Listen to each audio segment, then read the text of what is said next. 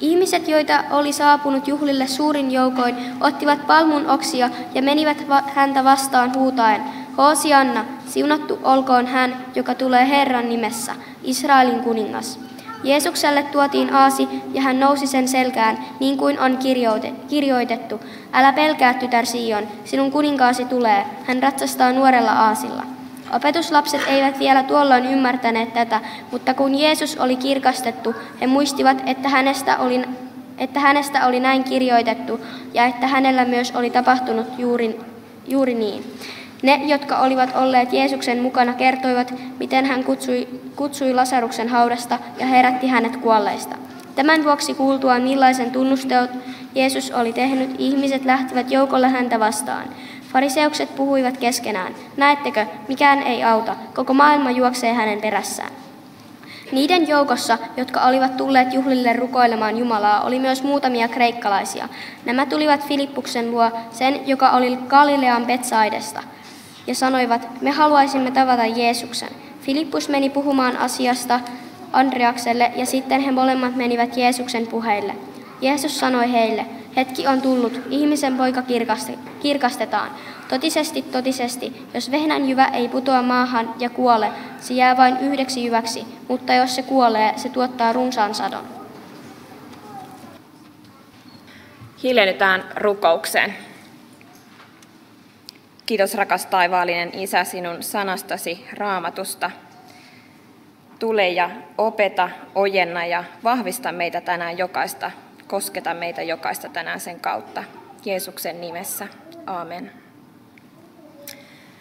Kuinka monella teillä on kotona joku kotieläin tai lemmikki? Aika monella. Jeesuksen aikana aasi oli Israelin maassa aika tavallinen kotieläin, ja aasi mainitaankin raamatussa monta kertaa. Ja Tämän päivän evankeliumitekstin päähenkilö Jeesuksen lisäksi on Aasi. Tänään me opimme toivottavasti jotakin Jumalasta ja itsestämme tuon Jeesuksen Aasin avulla. Äsken luetussa evankeliumissa Jeesus oli matkalla kohti Jerusalemia yhdessä opetuslastensa kanssa. Ja melkein perille asti kävellen hän kulki mutta sitten vähän ennen Jerusalemiin ratsastamistaan, kävelemistään Jeesus halusi itselleen ratsun. Ja jo, jo Saku ja Ruut tuossa pohti, että miksi Jeesus valitsi ratsukseen juuri aasin eikä jotakin muuta. Olisi voinut, että Jeesus kaikkivaltiaan Jumalan poikana olisi voinut haluta valita jonkun hienomman menopelin ainakin vaikka valkoisen hevosen, jos ei mitään muuta. Mutta Jeesus kuitenkin valitsi aasin.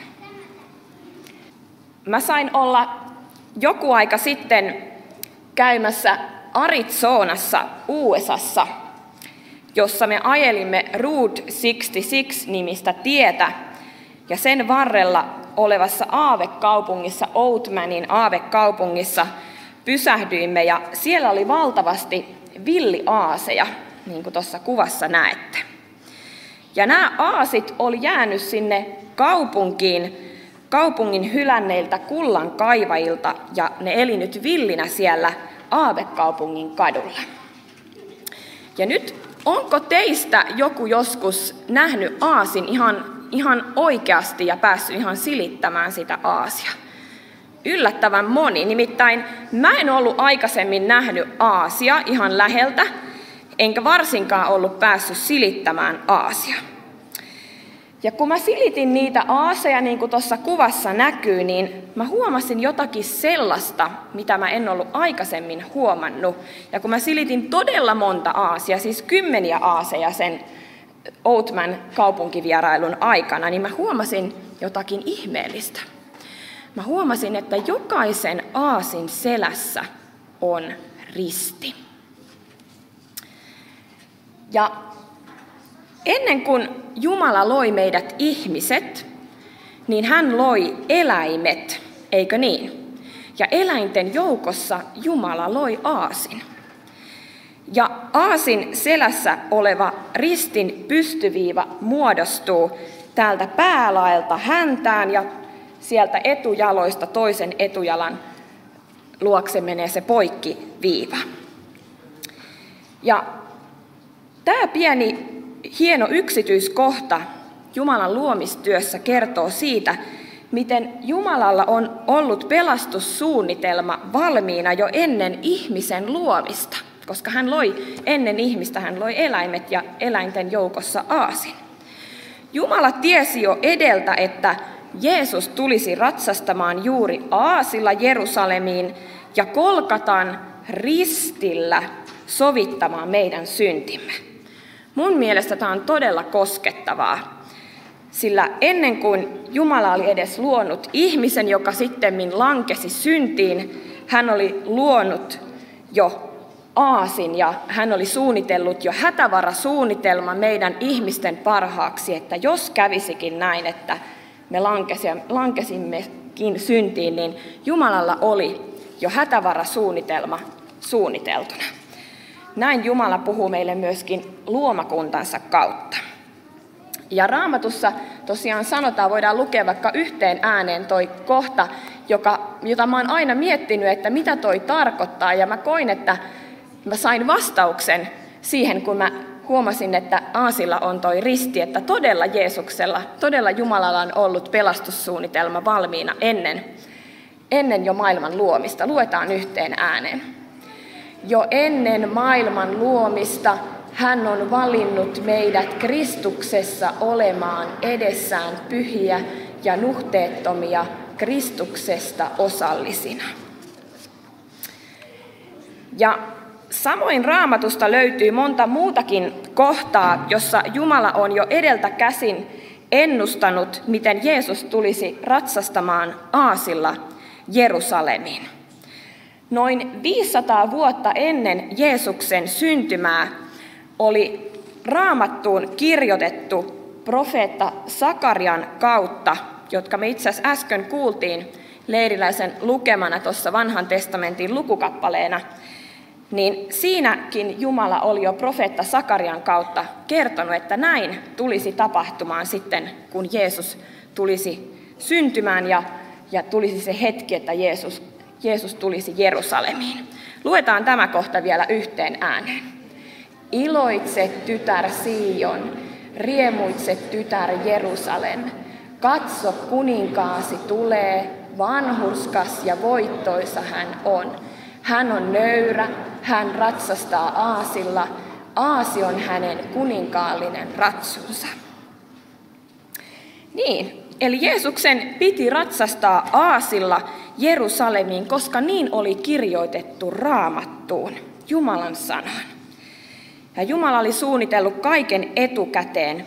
Ja Jeesus halusi kaikessa toimia Jumalan tahdon mukaan, ihan pienintä piirtoa myöten toimia Jumalan tahdon mukaan, niin kuin Jumala on sanassaan sanonut. Ja evankeliumitekstissä kerrottu aasi sai suuren tehtävän, kun Jeesus, Jumalan poika, tarvitsi sitä. Aasi sai kantaa Jeesuksen Jerusalemiin. Liittyisiköhän tämä jotenkin meidän elämään? Kyllä. Myös me tarvitaan Jeesusta, mutta Herra Jeesus tarvitsee myöskin meitä niin kuin hän tarvitsi Aasia. Aasilla oli tehtävä ja niin on meilläkin. Meidän tehtävämme on viedä Jeesus ihmisten luo. Me kannamme Jeesusta meidän sydämessämme kaikkialle, minne me menemme. Ja toisessa korintolaiskirjeessä on kirjoitettu näin. Voidaan sekin lukea yhteen ääneen. Kiitos olkoon Jumalalle, joka aina kuljettaa meitä Kristuksen voittosaatossa ja antaa meidän kaikkialla levittää Kristuksen tuntemisen tuoksua. Eli meistä uskovista tämän raamatun sanan kautta leviää Kristuksen eli Jeesuksen tuntemisen tuoksu. Me emme ehkä ymmärrä, että miten se käytännössä tapahtuu, mutta näin Jumala lupaa sanansa kautta ja me saadaan, olevamme, saadaan uskoa sen olevan niin. Eli sinäkin saat Jeesukseen uskovana aasin tavoin kantaa Jeesuksen mukana kaikkialle, minne menet. Eikö olekin aika hieno juttu? No mitä muuta me voitaisiin oppia Aasilta? Aasilla on isot korvat. Kyllä. Aasilla on isot korvat. Ja Jumala on antanut meillekin isot, ei vaan korvat, ei välttämättä isot korvat, mutta korvat kuitenkin. Toivottavasti ei ihan niin yhtä isot kuin Aasilla. Mutta siinä mielessä mä toivon, että Jumala on luonut meille jokaiselle isot korvat, että me halutaan kuunnella isosti Jumalaa ja hänen sanansa neuvoja ja ohjeita todella tarkasti. Ja raamatussa sanotaankin, että usko syntyy ja kasvaa, kun me kuunnellaan Jumalan sanoja. No sitten, Aasilla on vahva selkä ja se jaksaa kantaa raskaitakin taakkoja. Kalattalaiskirjeen kuudennessa luvussa on kirjoitettu näin, voidaan se lukea yhteen ääneen. Kantakaa toistenne taakkoja, niin te toteutatte Kristuksen lain. Mekin voidaan kantaa taakkoja niin kuin aasi. Mutta millaisista taakoista oikein on kysymys? Jeesuksen antama uusi käsky on, että meidän tulee rakastaa. Kun me rakastamme kuuntelemalla toisten huolia ja murheita ja auttamalla silloin, kun voimme, niin me ollaan vähän niin kuin aase, jotka kantaa niitä kuormia. Sellaisia rakkauden tekoja Jumala kutsuu meitä kaikkia tekemään. Samoin me saamme kantaa rukouksessa Jumalalle ystäviämme ja läheisiämme. Eli rukouksen avulla ja kuuntelemalla ja auttamalla toinen toisiamme voidaan kantaa taakkoja. Kantaa taakkoja ennen kaikkea Jumalan luoksi. Jos me otetaan ne kaikki ystävien ja läheisten taakat itsellemme, niin se käy liian raskaaksi, mutta kristittyinä me saadaan aina kertoa ne Herralle ja antaa ne Herran, Herran huolenpitoon. No sitten, mitäs vielä voidaan oppia Aasilta? Aasi on usein uppiniskainen ja itsepäinen. Ja väittäisin, että meissä on vähän samaa niin kuin Aasissa – me tahdotaan myöskin usein tehdä meidän oman päämme mukaan, emme niin kuin Jumala tahtoisi meidän tekevän. Ja me epäonnistutaan usein tuo Jeesuksen antaman rakastamisen käskyn toteuttamisessa. Silloin me rikotaan Jumalaa vastaan, eli me tehdään syntiä. Ja oikeastaan Raamattu sanookin, että me kaikki olemme syntisiä. Ja Jumalan määräämä rangaistus meidän synneistämme on tosi rankka, nimittäin kuolema, sanoo Raamattu.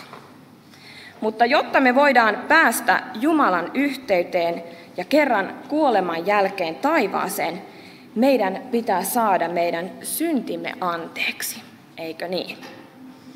No miten sitten me voidaan saada meidän syntimme anteeksi? Tietenkin pyytämällä.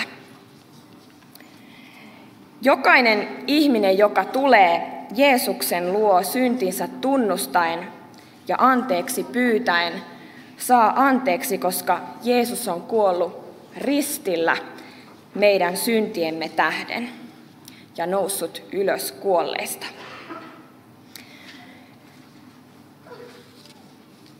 Tänään on palmusunnuntai ja minkä puun lehtiä ihmiset levittivät tielle Jeesuksen eteen siellä, kun he kulkivat Jerusalemissa? Minkäs puun lehtiä ne oli siellä? Kyllä, palmun lehtiä ja oksia, ihan niin kuin ristikulkuessa tuossa alussakin kannoitte. Ja tästä palmusunnuntai on saanut nimensä.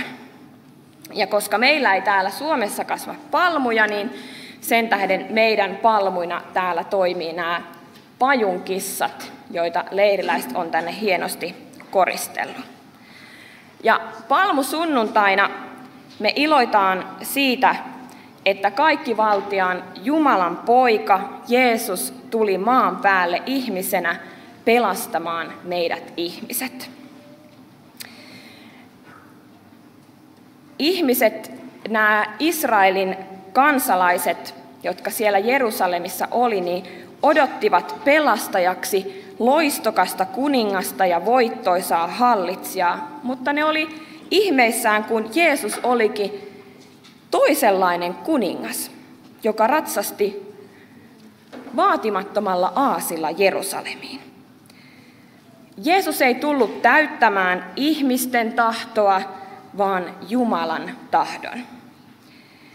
Jeesuksen elämä ja kuolema täytti Jumalan tahdon ja toteutti ihan pienintä piirtoa myöten kaikki Jumalan lupaukset, kuten tämänkin, että hänen tuli ratsastaa sillä aasilla Jerusalemiin. Ja samoin tänään sinä ja minäkin saamme uskoa, että Jumala täyttää kaikki muutkin hänen antamansa lupaukset, mitkä hän on raamatussa meille kertonut. Ja kaikista tärkein lupaus, minkä Jumala on meille antanut, on, että uskomalla Jeesukseen pääset taivaaseen. Voidaan sanoa vaikka yhteen ääneen se Jumalan lupaus. Uskomalla Jeesukseen pääset taivaaseen. Se on ihana lupaus ja sen Jumala pitää ja on pitänyt jo siltä osinkin, että Jeesus todella kuoli ristillä ja nousi ylös kuolleista. Ja sitten voimme käydä uskontunnustuslaulua.